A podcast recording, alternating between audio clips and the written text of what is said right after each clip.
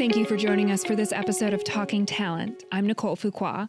You're listening to our audio series where we dig into issues related to talent acquisition. Today, we're talking about artificial intelligence and the impact it will have on recruiting. This is a special episode. Instead of an interview, today we're bringing you a recording of the presentation by Dr. Rand Hindi from our London Resourcing 2025 event. At that event, People Scout launched the next generation of RPO, featuring a future focused approach to service RPO customers across Europe. There, Dr. Hindi described recent developments in artificial intelligence, machine learning, and the implications those will have on the talent landscape of the future. Dr. Hindi is an entrepreneur and data scientist. He's the founder and CEO of Snips, building the first AI assistant that protects privacy. Rand started coding at the age of 10, founded a social network at 14, and a web agency at 15 before getting into machine learning at 18 and doing a PhD in bioinformatics at 21. He's been selected as a TR35 by the MIT Technology Review, as a 30 under 30 by Forbes, as a rising star by Founders Forum, and is a member of the French Digital Council. He holds a BSc in computer science and a PhD in bioinformatics from University College London, as well as two graduate degrees from Singularity University in Silicon Valley and THNK in Amsterdam. Here's his presentation from the Resourcing 2025 event at the London Science Museum. Hi. So we have about half an hour together. Uh, I suggest we try to make this interactive. There's plenty of time for questions at the end, but if you have one during the talk, just interrupt me. That's the kind of thing I actually like. Um, so, you know, a few years ago, when I was doing my PhD here in London, actually over a decade ago, uh, people were just starting to use artificial intelligence. And one of the main use cases was around financial markets. So basically creating uh, AI that would trade automatically in place of human traders. What you see here is a visualization of the activity of AI on financial markets between 2003 and 2012 and it's grown like crazy. We went from less than 5% of financial transactions to over 90% in some cases done by AI. And so naturally, you know, banks started thinking, well, why do we need people, you know, to do that if machines are perfectly capable of making us a lot of money, much cheaper, much faster, they work around the clock, they don't have any kind of emotional uh, decision-making process. And so some cases, um, some banks have replaced up to 99% of their traders by robots. Uh, well, you know, bad luck. My dad was one of them. Um, so there's kind of like a running joke at home that my research in AI made my own dad lose his job. Um, how many people here actually know what AI is about? Okay, have you heard the term artificial intelligence? Yeah, okay, fair enough. You've seen movies about AI, right? Uh, you know, we've been talking about AI and everything from you know HR to self-driving cars. Can someone actually give me a definition of artificial intelligence? Oh, come on. Don't be shy. The, the use of big data. Uh, well. Someone else? It performs tasks but learns from them as well. It performs tasks and learns from them as well. Yes, it's a very general kind of definition. Yes? It's ML, right? So it's machine learning. Well, so machine learning is not the only way of achieving artificial intelligence. So, um, I'll help you out. Artificial intelligence is about reproducing human behavior in a machine. That's it. And there are many, many different techniques that exist to actually do that, one of which is called machine learning. But machine learning is not the only one. You could very well, for example, create an expert system with a whole bunch of different rules and logical ways of combining those rules that will also be called artificial intelligence.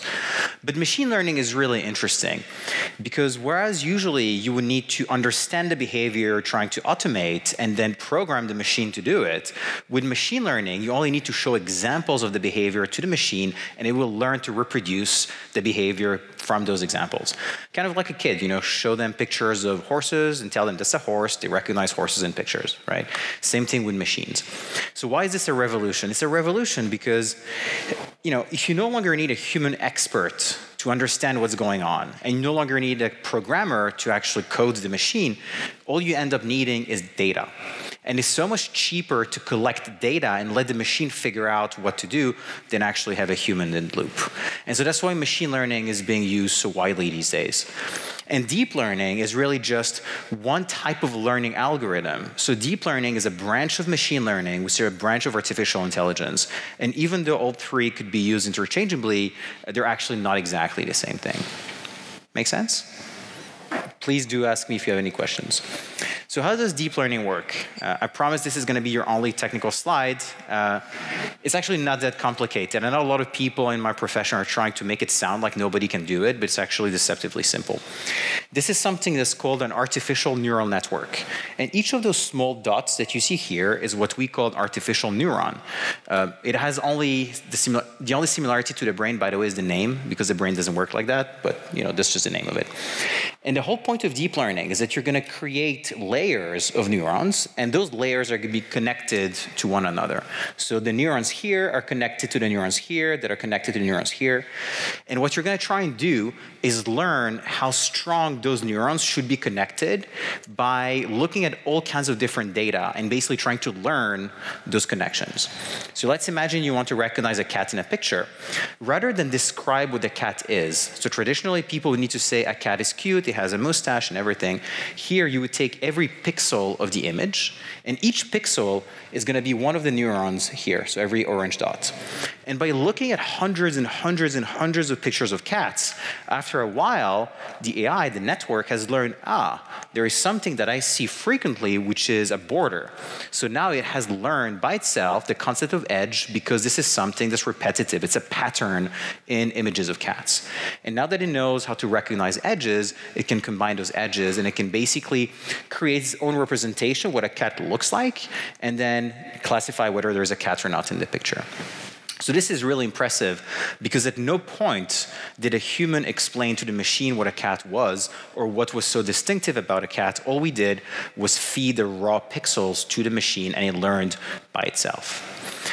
So this is exactly the technology that you have in self-driving cars, for example. It works really well. This is exactly the same thing you've got in medical imaging these days. So we have AI that can diagnose uh, things in X-rays and MRIs better than humans these days. As a matter of fact, it costs less than $1 for a machine to diagnose an X-ray, and it can be done remotely. So just try to think about what that means for healthcare globally when you no longer need to go to a hospital or pay like an expensive doctor to do the diagnosis. Um, so you're familiar with that. We just talked about it, right? Um, who has one at home? Okay, anybody from Amazon? Okay. So, so first of all, I don't think you should have one at home um, for many, many, many different privacy reasons, which is not the point of the talk today. We can talk about this another time. Um, Yes, my, my second favorite topic is actually privacy and cryptography, but today we're just going to talk about AI.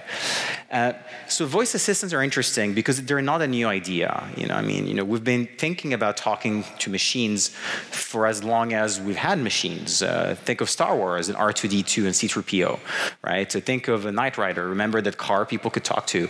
Uh, it just didn't work because the capabilities of AI before deep learning were not good enough to understand human language language because human language is very complicated. Um, and this is one of the reasons why it's only been recently that you've been able to do things like mine LinkedIn profiles. If you look at someone's LinkedIn profile, there are probably as many different titles as there are companies out there, right?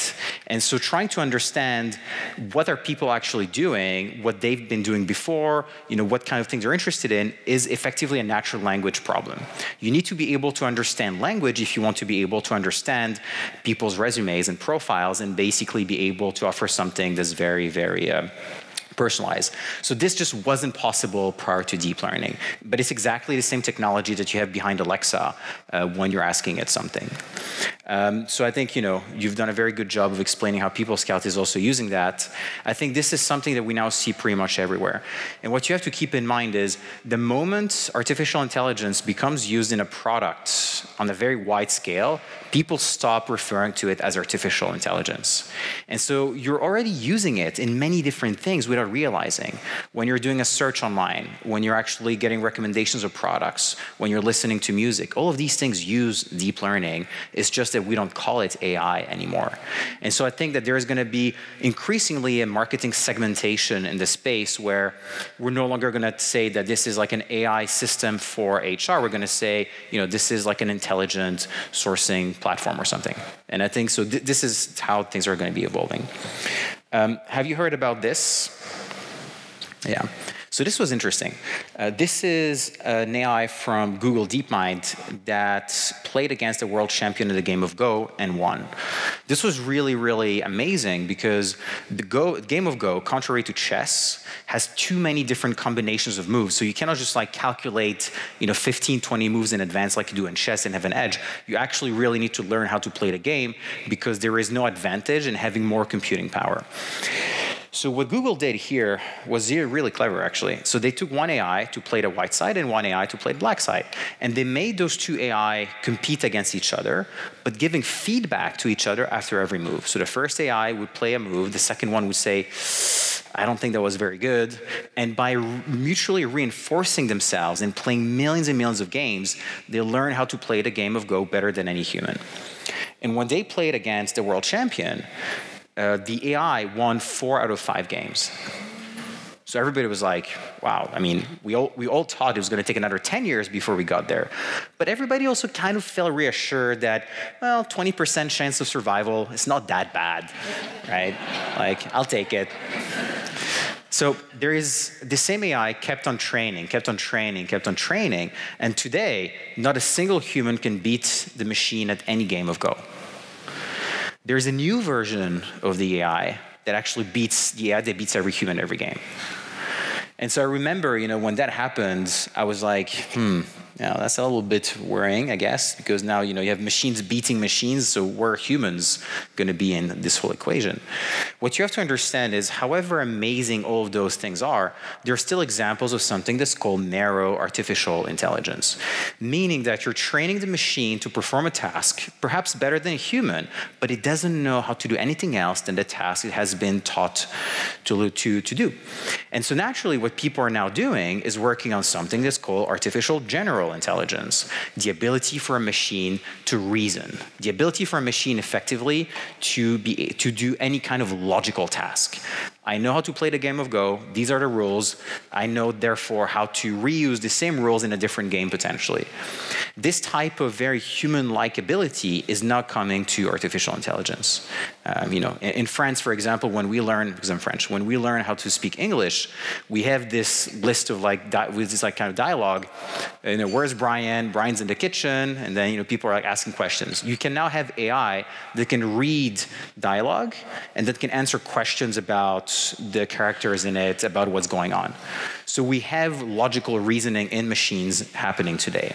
So yes, you know, when people tell you artificial intelligence is going to have an IQ of a billion, yes, it will have an IQ of a billion because it can do anything logical and it will do it faster than anybody else can. But that's not the same thing as what we see in movies. Those kind of humanoid robots, really, this idea of artificial human intelligence is in fact the combination of logical intelligence and emotional intelligence. As a human, you're not doing everything logically, you're also using emotions to make decisions. And, you know, emotional intelligence is important not just because of communication. Actually, do you know why emotional intelligence is important? Why do we have it? Why did we evolve to have emotional intelligence? Take a guess. So you're going to be happy? Uh, yes. Um, I think maybe, if anything, the distinction of happy, not happy might come from the fact that we have emotional intelligence. So I'm not sure, you know. No, emotional intelligence is necessary to solve logical paradoxes, meaning that when there are no way, when there is no way for you to solve a problem logically, what you do is you use your gut feeling, right? You basically kind of take a guess. You're like, hmm, I think that's the right solution. Because if you didn't have this capability, if you were forced to make every single decision logically, you would be stuck all day long. Because it turns out that most things that you end up deciding are not decided logically. They're most likely decided emotionally and then rationalized afterwards so that people don't think you're crazy. Right? Let's be honest. So here's an example of a logical paradox. This is a trap for self-driving cars. Is deceptively simple. All you have to do, and I don't know if this is the same thing in England as in the rest of Europe, but basically you trace a dotted line on the floor and inside of it a solid white line. From the outside, the car sees that it's dotted and on the other side it's a solid line. That's actually okay, so it can go through. But once it's inside the circle, it becomes solid and on the outside dotted, and you're not allowed to cross that. Crossing that would basically be against the law. And so, no matter how smart the car is, no matter how good it is at driving, there is no logical way for the machine to get out of this very simple trap. But what would you do as a human if you were the one driving the car? You'd be like, uh, whatever, right? Then move on. You'd be like, yeah, well, weird joke. I don't get it, but fine, right? No, what you did at the exact moment is you've consciously decided to use not your logical brain, but your understanding of what a joke is or your emotional intelligence and cheat. So the only way for a machine to get out of a trap like that is either to cheat, but then if AI can cheat, I'm not sure that's a very good thing, or AI should have an emotional intelligence. So, can we build emotional intelligence in a machine? Well, the first thing is that will require artificial consciousness. Um, it's very hard to even describe what consciousness is in living entities, let alone trying to formalize it in a computer. But then we also know that it's not enough for a machine to be able to detect emotions and pretend to have emotions. So machines could be very good actors, right? They were not going to feel emotions. And humans who do not feel emotions, because some humans unfortunately have neurological problems that makes them not feel anything. Humans who do not feel emotions are incapable of making decisions. So they can do math, they can program a computer, they cannot choose between chicken or beef for dinner. You know, th- think of it like when you go home after a long day of work and you're in front of Netflix and you're trying to choose a movie, right? And you like just like spending hours just trying to pick something, and then you're like, I'll just go to bed. You know that feeling of like emotional fatigue, right? So try to imagine your whole life being like that. That's effectively what happens when you do not have emotional uh, uh, intelligence. And so, you know, it doesn't matter that a computer is good at pretending. If it doesn't feel emotions, it cannot have emotional intelligence. Now, you might argue, okay, well, but let's imagine we could have that. Okay, well, let's imagine we have that. Well, your brain isn't, you know, in a box. Your brain is in a physical body, and biology has very, very strong limitations. It's made of carbon. It's made of oxygen. It's made of, you know. Uh, um, nitrogen, if you change anything in the way that the human body is built, that changes the equation of what intelligence actually is. If you made your brain 10% faster, that would consume so much energy that the entire body that goes with it should be bigger and you should eat more, and there's probably not enough resources for everybody on Earth at that point. So if you change anything with the human biology, if you try to recreate an artificial human body that is faster than the actual human body, you're changing the very notion of what intelligence is. So now you you have to limit yourself to what biology does to recreate human intelligence. And if that was not enough, it turns out that replicating a human brain in silicon would consume 50,000 times more energy to run. So a single brain that does nothing more than replicate every neuron in the human brain in a computer would require like a small power plant to run. So that does not make sense. And I think that, quite frankly, you know, if you've solved the energy problem, if you've solved the consciousness problem, the you know artificial body problem, and you've solved you know artificial emotions, you've got great businesses independently. But really, at that point, you might as well just have a kid, right? Because that's what a kid is. I mean, it's literally you know a, a body with a brain that you're teaching stuff. and it actually consumes very little energy comparatively to a computer and it's way more fun to program, uh, to, to actually have a kid program a computer. Trust me on that. So, no. So, I think that the convergence of technologies that would be necessary for us to replicate emotional intelligence are so sci fi like that I would put the probability at almost zero. Right? It's just, you have to understand that there is no scientific basis behind this idea of an artificial human intelligence the best we can get is artificial logical intelligence. And this is not the first time in history that we've gotten it wrong, right? Every time we had a new theory, people have tried to explain intelligence using this theory. So we taught for a while that intelligence was just like a fluid, you know, just flowing in your brain. And so maybe we could represent it this way.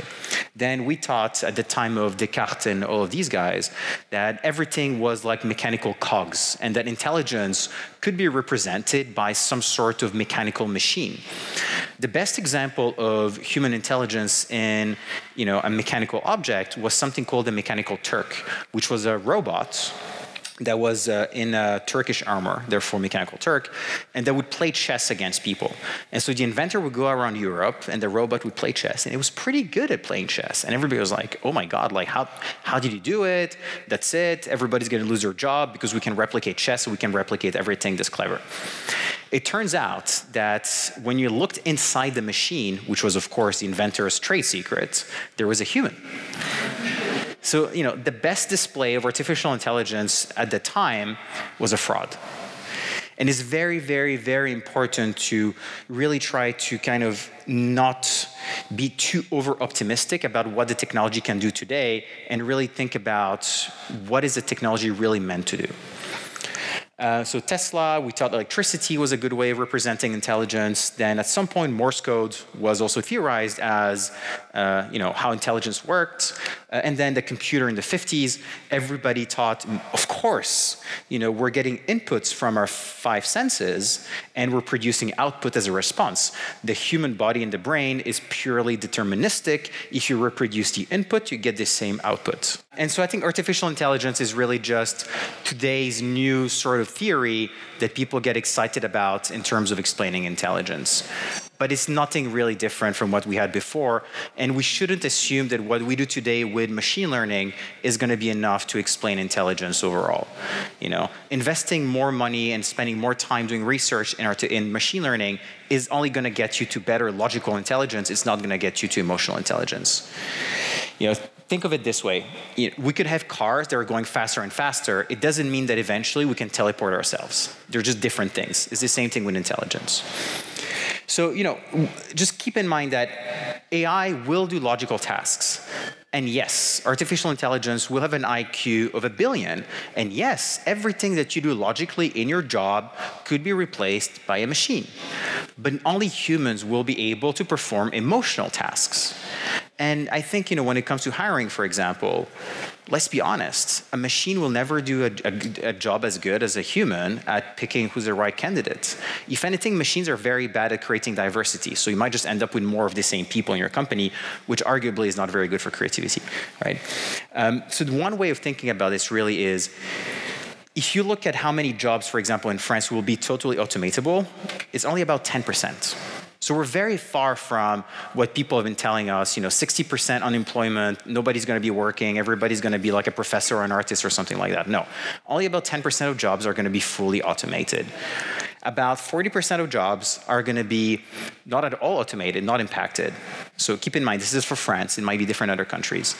And 50% of jobs are going to require humans collaborating with artificial intelligence. So the combination of the human horizontal emotional intelligence with the logical vertical execution capability of artificial intelligence. And so the real challenge in the future isn't going to be how do we cope with everybody not having a job, but rather how do we help people train over their careers so that they stay relevant. And it's all, it's all about continuous adaptive learning. I think you know the most important thing that we have to do if we want to be able to survive you know this whole new wave of artificial intelligence is to break this pattern of I'm studying for four years and I'll do this for the rest of my life and start accepting that what I know today might no longer be relevant in five years and I have to keep learning all the time. I might have five different careers in my life and that's okay. This is really you know what we should be thinking about. And this is also what we told the French government. We told them, hey guys, stop thinking about you know universal basic income at least not for that problem and really focus on creating learning platforms for people and giving them time to learn something new when they feel that they're no longer relevant so why am i talking about this i'm talking about this because you know since i was a kid i've been told that this was the future so this is a, a scene from the fifth element it's a very technologically oppressive kind of space. There's policing everywhere, advertising nudging you. I mean, quite frankly, you, do you want to live there? No. I mean, be honest, huh? do you want to live there? Probably not. No. When you ask people, what is the perfect life for you? Most people probably say something like that. That's what we want, right? We want to feel disconnected. We want to feel like we have time. We want to feel like we're actually having purpose in life. And I think artificial intelligence brings us a really great opportunity to get rid of the things we don't want to do so we can spend time doing what we actually really care about. And maybe if we only do things we care about, we might actually have enough time to be on holiday. Thank you.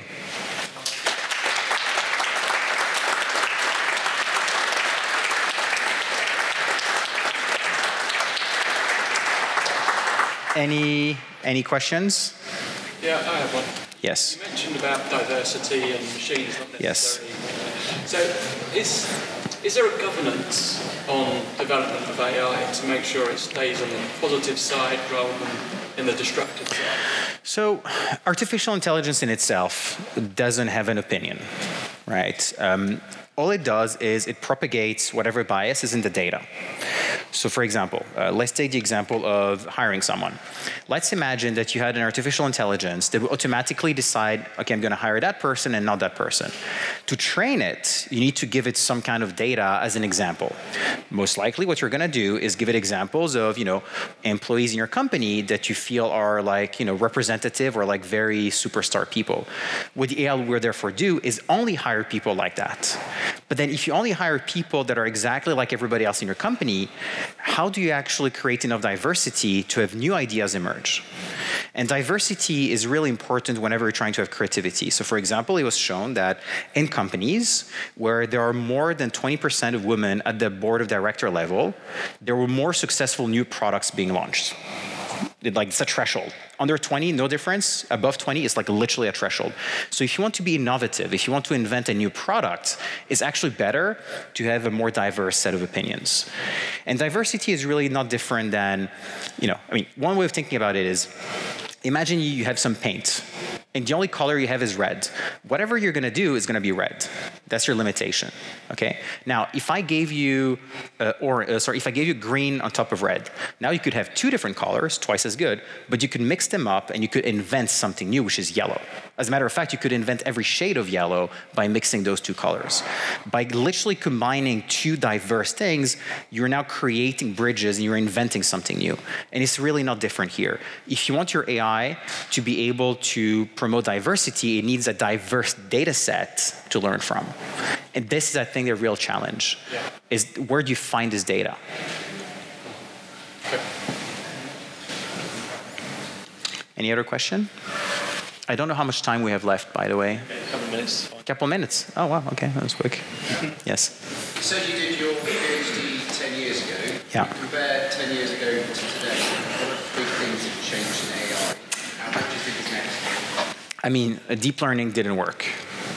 I mean, it was kind of like starting. So I did my PhD from 2006 to 2010, um, and back in those days, deep learning was like this kind of, oh, good idea, but we can't make it work kind of thing, right? I was actually teaching the class on neural network at UCL here in London, and uh, I mean, you know, you just couldn't do it. So I think we were more focused on simpler machine learning techniques that required a lot of pre-processing. Uh, so when deep learning started working, which isn't because of some new technology, right? It was really just because we had more computing power, effectively. All of a sudden, people started using it as a massive hammer for every problem. So it was like, oh, why do we bother trying to figure out what's in the data if we can just like feed the raw data and let the machine do everything else? So I think the big revolution was really when it started working because we could now literally throw this amazing algorithm to things that we just couldn't make work in the past. And what's next? After deep learning, I think we're going to see a lot more of a, a, combination of machine learning and symbolic AI. So effectively, kind of rule systems. So having machines learn the rules that actually creates a behavior so that if you ask it, why did you make that decision, it can actually explain the reason why and how it came to that conclusion. I think that's going to be a very, very big topic. Uh, explainability and privacy are going to be two major things in artificial intelligence.